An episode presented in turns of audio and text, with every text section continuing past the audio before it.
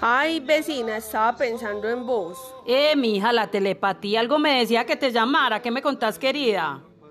Lucía, imagínate que estuve en un seminario internacional sobre actoría política de las mujeres en los procesos de paz. Estuvimos más de 370 personas de diferentes territorios conversando sobre la construcción de verdad, justicia, reparación y garantías de no repetición en el marco de posacuerdo.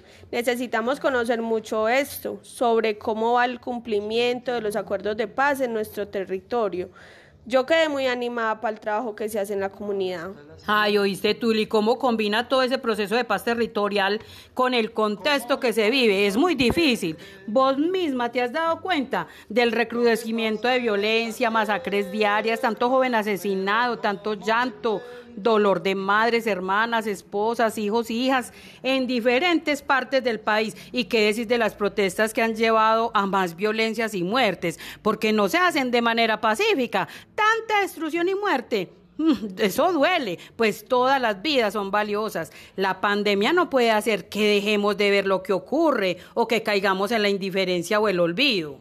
Sí, vecina, es indignante que estos sucesos queden en el olvido.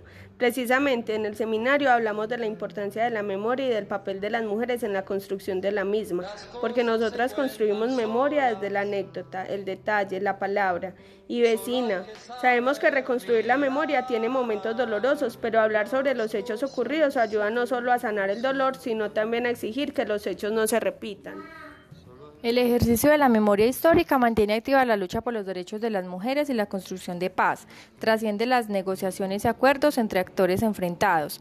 Y aunque haya preocupación de la sociedad civil por incumplimiento de los acuerdos, no podemos desconocer que hemos recorrido mucho camino con el sueño de construir paz. Así que instamos a los actores armados en la institucionalidad a respetar lo pactado en los acuerdos, a respetar el derecho a la vida en todos los territorios y así poder hablar de una paz sostenible y duradera. Este es un mensaje de la corporación Vamos Mujer. Este suelo tiene un nombre. Desde el mar hasta la sierra